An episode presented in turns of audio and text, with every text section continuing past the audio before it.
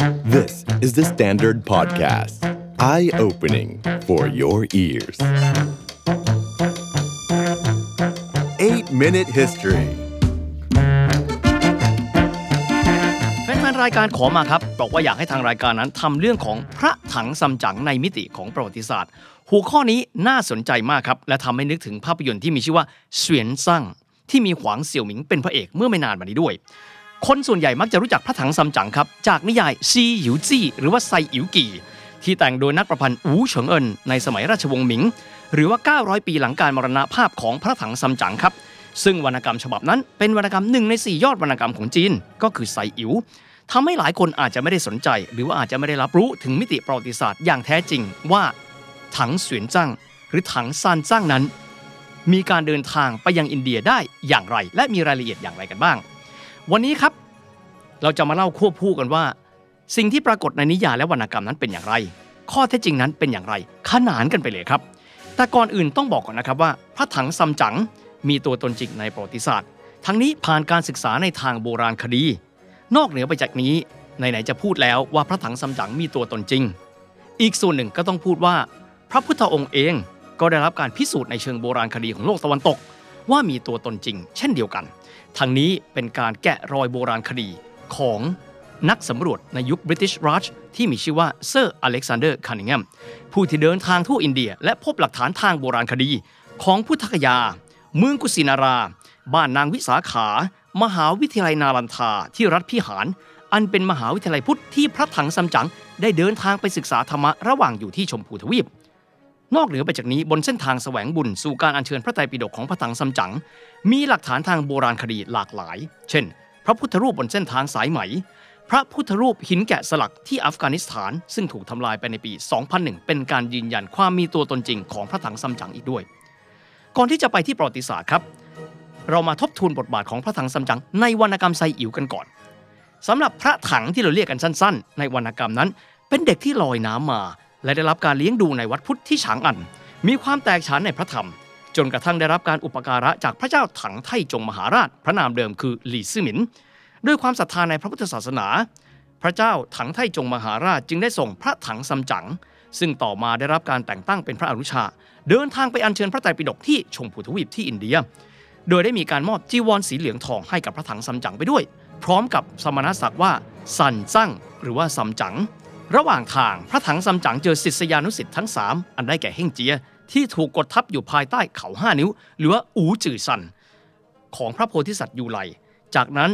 รับเฮ่งจีนั้นเข้ามาเป็นศิษย์มีชื่อทางธรรมว่าซุนหงอคง หรือจีนกลางเรียกว่าซุนวูคง วูแปลว่าเข้าถึง คง แปลว่าความว่าง หลังจากนั้นพบตือป้ยไก่หรือว่าจูปาเจียว และสัวเจ๋งรวมถึงม้าขาวซึ่งเป็นโอรสของเจ้าสมุทรก่อนที่ทั้งหมดนั้นจะเดินทางไปยังชมพูทวีปครับ ระหว่างทางพบเหล่าปีศาจมากมาย ทำให้พระถังซัมจั๋งถูกวาดภาพว่าดูซื่อ อ่อนโลกและโลกสวย รวมถึงยังเป็นอุปสรรคต่อการเดินทาง เพราะเคร่งครัดในพระธรรมแบบไม่สอดคล้องกับความเป็นจริงโลกใบนี้ ว่าง่ายๆ คือเป็นคนซื่อโลกสวย และทำให้ศิษย์ทั้ง 3 ต้องออก action ในการปกป้องพระถังซัมจั๋งไปตลอดทาง เพราะบรรดาปีศาจเชื่อกันว่า ใครก็ตามที่กินเนื้อพระถังซัมจั๋งจะมีอายุวัฒนะ หลังจากนั้นมีการอัญเชิญพระไตรปิฎกจากวัดที่ชมพูทวีป ซึ่งในวรรณกรรมนั้น วัดดังกล่าว อยู่ระหว่างปากีสถานกับอินเดีย กล่าวคือฝั่งตะวันตกเฉียงเหนือของอินเดีย แทนที่จะเป็นฝั่งเมืองนาลันทา ซึ่งอยู่ตะวันออกเฉียงเหนือของอินเดีย ชนกับชายแดนอินเดียและเนปาล ก่อนที่จะกลับมายังฉางอัน แปลพระไตรปิฎกจากภาษาสันสกฤตเป็นภาษาจีน หากมีเวลาครับ เดี๋ยวตอนท้ายจะพูดถึงปริศนาพุทธธรรมผ่านชีวิตทั้ง 5 ในเรื่องไซอิ๋วต่อไป หากมีเวลาเหลือนะครับมาตามหลักฐานทางประวัติศาสตร์กันบ้างครับ เราเริ่มต้นที่บริบทประวัติศาสตร์ในยุคที่พระถังซัมจั๋ง กำเนิดขึ้นมาซะก่อนครับ พระถังซัมจั๋งซึ่งนับจากนี้จะขอเรียกท่านว่าเสวียนจั่งอันเป็นสมณนามของท่านที่ได้รับการแต่งตั้งในสมัยที่บวชเป็นสามเณรจวบจนกลับสู่ฉางอันหลังจากการอัญเชิญพระไตรปิฎกเสวียนจ้างนั้นนามเดิมมีชื่อว่าเฉินอี้เกิดในปีคริสตศักราช 602 ช่วงปีนี้เป็นช่วงประวัติศาสตร์ที่มีความสำคัญครับ เพราะเป็นช่วงประวัติศาสตร์ที่ถือได้ว่ามีความสับสนวุ่นวายและโอลหม่านมาก กล่าวคือเป็นยุคปลายราชวงศ์สุย ต้นราชวงศ์ถัง ปีเกิดของเสวียนจั่งเป็นปีที่ 21 ของจักรพรรดิสุยหวนตี้ พระนามเดิมหยางเจียน ผู้เป็นปฐมกษัตริย์ของราชวงศ์สุย ซึ่งเป็นราชวงศ์ที่มีการรวบรวมแผ่นดินให้เป็นหนึ่งสำเร็จ หลังจากที่แผ่นดินก่อนหน้านั้นแตกแยก และมีการตั้งตนเป็นอ๋องในพื้นที่ต่างๆซุยหวนตี้หรือหยางเจียน เป็นจักรพรรดิผู้ยิ่งใหญ่ และมีเมตตาที่สุดพระองค์หนึ่งของจีน โดยในปี 604 ในขณะที่เสวียนจ้างอายุได้สองขวบ หยางกว่าง โอรสของสุยหวนตี้ครองราชแทน ว่ากันว่ามีการทำปิตุคาตและมาตุคาตหรือฆ่าพ่อและแม่ตัวเองเพื่อครองบัลลังก์อีกด้วย และสถาปนาตนเองเป็นสุยหยางตี้หนึ่งในโคตรทรราชของจักรวรรดิจีนที่ครองราชต่อมาอีก 13 ปีแผ่นดินจีนผันผวนมากราวฟ้ากับเหว จากสุยหวนตี้สู่สุยหยางตี้ เพราะจอมทรราชสุยหยางตี้เสพสุขอย่างมโหฬาร ใช้แรงงานคนอย่างมหาศาลเพื่อขุดคลองต้ายินเหอ อันเป็นคลองที่เชื่อมแม่น้ำใหญ่สองสายของจีน คือหวางเหอ แม่น้ำเหลืองทางตอนเหนือ และแม่น้ำฉางจียงหรือว่าหยางซือเจียงทางตอนใต้ของประเทศ ใครเคยดูศึกลำน้ำเลือดคงจะพอจำกันได้ว่า ต้ายุนเหอนั้นสร้างบาดแผลให้กับยุคนั้นมากน้อยขนาดไหน นอกจากนี้สุยหยางตี้ยังมีการทำสงครามแบบไร้ความสามารถ ยกกำลังพลเรือนแสนไปต่อสู้กับอาณาจักรโกรกริโยที่เกาหลี แต่กลับพ่ายแพ้อย่างยับเยิน แผ่นดินแทบไม่เหลืออะไรเลย ประชาชนจึงลุกขึ้นต่อสู้และต่อต้าน กองทัพใหญ่ๆลุกขึ้นมาต่อต้านกันด้วย ก็เหมือนกับพล็อตนิยายที่มีชื่อว่ามังกรคู่สู้สิบทิศนี่แหละครับ ความชอบธรรมของสุยหยางตี้ลดลงจนแทบไม่เหลืออะไรเลย ขุนศึกในพื้นที่ต่างๆ ประกาศตนเป็นใหญ่ สุยหยางตี้บ้าอำนาจจนหยดสุดท้าย ที่สุดโดนข้าราชบริพารใกล้ชิด เชื่อตายไปแบบง่ายๆ จนที่สุดกลุ่มของหลี่เยียนนักรบเชื้อสายจีนเซียนเปย ที่มีหลี่ซื่อหมินลูกชายคนรองเป็นผู้นำสามารถรวมอำนาจของแผ่นดินจีน หลังราชวงศ์สุยได้สำเร็จหลี่เยียนเป็นปฐมกษัตริย์ พระนามถังไทจู ต่อมาหลี่ซื่อหมินครองราชสืบมาเป็นถังไทจง รัชสมัยถังถือได้ว่าเป็นราชวงศ์ที่ยิ่งใหญ่ที่สุดของจีนกลับมาที่เสวียนจ้างกันบ้างครับ เกิดมาในยุคดังกล่าวที่มีความวุ่นวายมากมายมหาศาล โดยเสวียนจ้าง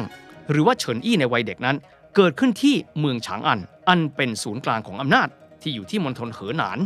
เมื่อเกิดแล้วบ้านเมืองเกิดความวุ่นวาย ครอบครัวจึงหนีความโกลาหลไปอยู่ที่มณฑลเสฉวนเสวนจ้างนั้นเป็นลูกคนที่ 4 โดยที่ได้ไปสักการะวัดพุทธเป็นครั้งแรกเมื่อยังเด็ก เพราะพี่ชายคนที่สองของเขาบวชเป็นสามเณรอยู่ หลังจากนั้นเมื่ออายุ 7 ปีเสวียนจ้างหรือเฉินอี้จึงได้บวชเป็นสามเณรในวัย 7 ปี และได้สมณนามว่าเสวียนจ้างเสวียนจ้างคนนี้เหมือนกันกับบอนทูบีครับ เพราะมีความสนใจพุทธศาสนาแต่ยังเด็ก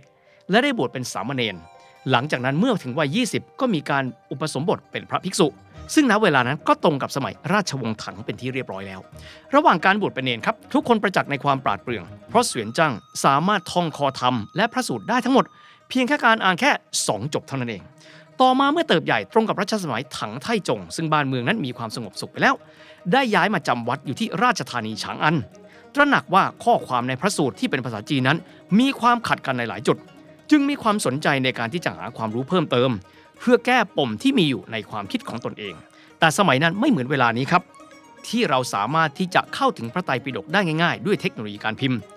แหล่งตำราของพุทธศาสนาในภาษาจีนนั้นมีอยู่อย่างจำกัดครับ สิ่งเดียวที่จะทำให้เสวียนจ้างได้คำตอบที่มีอยู่ ก็คือการไปศึกษาพระธรรมในชมพูทวีป หรือว่าอินเดีย และอัญเชิญพระไตรปิฎกกลับมายังต้าถัง และแปลออกมาเป็นภาษาจีนต่อไป เสวียนจ้างนั้นได้รับแรงบันดาลใจจากพระภิกษุที่มีชื่อว่าฝ่าเสียน ซึ่งเป็นพระภิกษุสมัยราชวงศ์จิ้น ที่ทุรดงไปยังอินเดียด้วยเหตุผลเดียวกัน 200 ปีก่อนหน้ายุคของเสวียนจ้างปัญหาที่มีอยู่ในเวลานั้นครับเป็นช่วงยุคเริ่มต้นของราชวงศ์ถัง ถึงแม้ว่าถังไทจงจะสามารถผนึกอำนาจภายในจงอยู่ได้แล้ว แต่ยังคงมีภัยคุกคามจากบรรดาถูเจ้ที่อยู่นอกด่าน จึงมีกฎหมายห้ามมิให้ราษฎรต้าถังออกนอกกำแพงเมืองจีน เพราะเกรงว่าเมื่อกลับมาแล้วอาจจะมีการแฝงตัวของบรรดาสปายจากนอกด่านนั้นเข้ามาในด่านได้ ดังนั้นสิ่งที่ได้มีการบันทึกเอาไว้ในวรรณกรรม ว่าเสวียนจ้างได้รับการสนับสนุนจากพระเจ้าถังไทชง ในการเดินทางไปอัญเชิญพระไตรปิฎกจึงไม่เป็นความจริงตามประวัติศาสตร์ ในทางตรงข้าม อุปสรรคแรกของเสวียนจ้างในการไปแสวงบุญ ที่เริ่มต้นในปีคริสตศักราช 629 ในวัย 27 ปีของเขา คือกฎหมายห้ามออกนอกด่านของต้าถังนี่แหละครับ แต่ก่อนที่จะไปอุปสรรคต่างๆ ขอพูดถึงเส้นทางการเดินทางไปสู่อินเดียก่อนนะครับ เพราะเป็นสิ่งที่ท้าทายมาก เพราะการเดินทางสู่อินเดียจากต้าถังนั้นมี 2 เส้นทางให้เลือก แต่ละทางล้วนแต่กินเวลายาวนาน และจะต้องพบอุปสรรคนานาประการกันด้วย เส้นทางแรกครับคือเส้นทางทางบก จากฉางอันเดินไปทางทิศตะวันตกว่าง่ายๆ เลียบไปกับทางสายไหม แน่นอนครับ เส้นทางนี้มีผู้ที่นำทาง และรู้จักชำนาญเส้นทางและมีแผนที่กันแล้ว จากนั้นเมื่อถึงบริเวณเอเชียกลางคือประเทศเคิร์กิสถานในปัจจุบัน และอัฟกานิสถานแล้ว เดินลงใต้มายังปากีสถาน เข้าสู่ตอนบนของอินเดีย ซึ่งณเวลานั้นตรงกับสมัยราชวงศ์กุปตาซึ่งอินเดียยังมีการแบ่งออกเป็นส่วนๆ แบ่งออกเป็นพื้นที่ต่างๆ มีจำนวนอาณาจักรเป็นร้อยอาณาจักร จากนั้นเดินทางเข้าสู่อินเดียและเข้าสู่ภาคตะวันออกเฉียงเหนือของอินเดียเพื่อไปยังเมืองนาลันทา อีกทางหนึ่งซึ่งถือได้ว่าเป็นทางเลือกครับ ที่จะพบอุปสรรคน้อยกว่า เพราะไม่ต้องเจออาณาจักรต่างๆ มากมาย ที่อาจจะมีการกีดกันหรือจับตัวเป็นเฉลยก็ได้ นั่นก็คือทางน้ำครับ จากช้างอันเดินทางไปยังชายฝั่งทะเลตรงไห่ เดินเรือลัดเลาะชายฝั่งจีน เลียบเข้าสู่ชายฝั่งเวียดนาม ตัดเข้าบริเวณอ่าวไทย ลงปลายด้ามขวานผ่านช่องแคบมาลากา เข้าสู่อ่าวมอตมะ อ่าวเบงกอลขึ้นเหนือเข้าสู่อินเดียจากพื้นที่บังคลาเทศ และสู่รัฐพิหาร คือเมืองนาลันทาในปัจจุบัน เสวียนจ้างพิจารณาแล้วเลือกว่าเลือกไปเส้นทางที่มีคนรู้จัก มีคนนำทางและเคยกรุยทางกันมาแล้วดีกว่า นั่นคือไปทางบก เพราะทางเรือนั้นเป็นทางที่ยังมีปัจจัยอีกหลากหลายที่ยังไม่แน่นอน และยังมีปัจจัยอีกมากมาย ที่ตนเองและคนเดินเรืออาจจะไม่คุ้นเคยก็ได้ ระหว่างทางครับ สิ่งที่เขาต้องพบด่านที่ 1 คือการสกัดกั้นของทหารต้าถังระหว่างทาง แต่ด้วยความสามารถในการแสดงธรรมของเสวียนจัง ทำให้ทหารตามด่านต่างๆ รวมถึงชาวบ้านในพื้นที่ต่างๆ เปิดทางให้กับภิกษุหนุ่มเดินทางได้อย่างราบรื่น ระหว่างทางมีผู้บิณฑบาตให้กับเสวียนจ้างอย่างต่อเนื่องกันด้วย เมื่อสิ้นสุดด่านสุดท้ายออกนอกพรมแดนต้าถังก็คือด่านเจี้ยนเหมินตอนบนของมณฑลเสฉวน ทหารต้าถังที่เฝ้าด่าน ยังคงเดินอารักขาภิกษุหนุ่มถึงนอกด่านออกไปเป็น 10บสลี้ความท้าทายต่อมาครับ ออกนอกด่านไปแล้วเสวียนจั่งต้องพบกับอาณาจักรต่างถิ่นต่างชาติต่างภาษาต่างลัทธิความเชื่อ หลายหลายเมืองด้วยกัน ถือเป็นความท้าทายมหาศาล พื้นที่นอกด่านตะวันตกของต้าถันในเวลานั้น ยังมีความยำเกรงต่อต้าถังอยู่ครับ แต่ก็ไม่มีใครกล้าที่จะส่งเสวียนจ้างกลับไปยังฉางอันเพื่อที่จะรับอาญาเช่นเดียวกันครับ ทักษะที่ภิกษุหนุ่มเสวียนจ้างใช้ คือการแสดงธรรมให้กับเจ้าครองนครต่างๆ ให้ได้สดับตรับฟังกัน ในช่วงเวลานั้นครับ พื้นที่เอเชียกลางเป็นพื้นที่ที่มีความเชื่อแบบโซโรแอสเตอร์ หรือลัทธิบูชาเปลวไฟ ซึ่งได้รับอิทธิพลจากเปอร์เซียเป็นหลัก ไม่ว่าจะเป็นเมืองใหม่ซามาร์คันด์ที่ไม่เชื่อก็ต้องเชื่อ แต่ละเมืองที่ภิกษุเสวียนจ้างเดินผ่านไป ได้มีการแสดงธรรมให้กับเจ้านครต่างๆ จนเจ้านครเหล่านี้มีความศรัทธา หลายคนมีการขอร้องแกมบังคับ ให้เสวียนจ้างจำวัดที่เมืองนั้นๆ เพื่อแสดงธรรมโปรดชาวเมือง แต่กระนั้น เสวียนจ้างไม่เคยลดละปณิธาน ได้มีการสัญญิงสัญญากับเมืองหลายเมืองว่าจะขอกลับมาแสดงธรรม เมื่อตนเองได้ศึกษาธรรมะอย่างลึกซึ้งที่มหาวิทยาลัยสงฆ์นาลันทา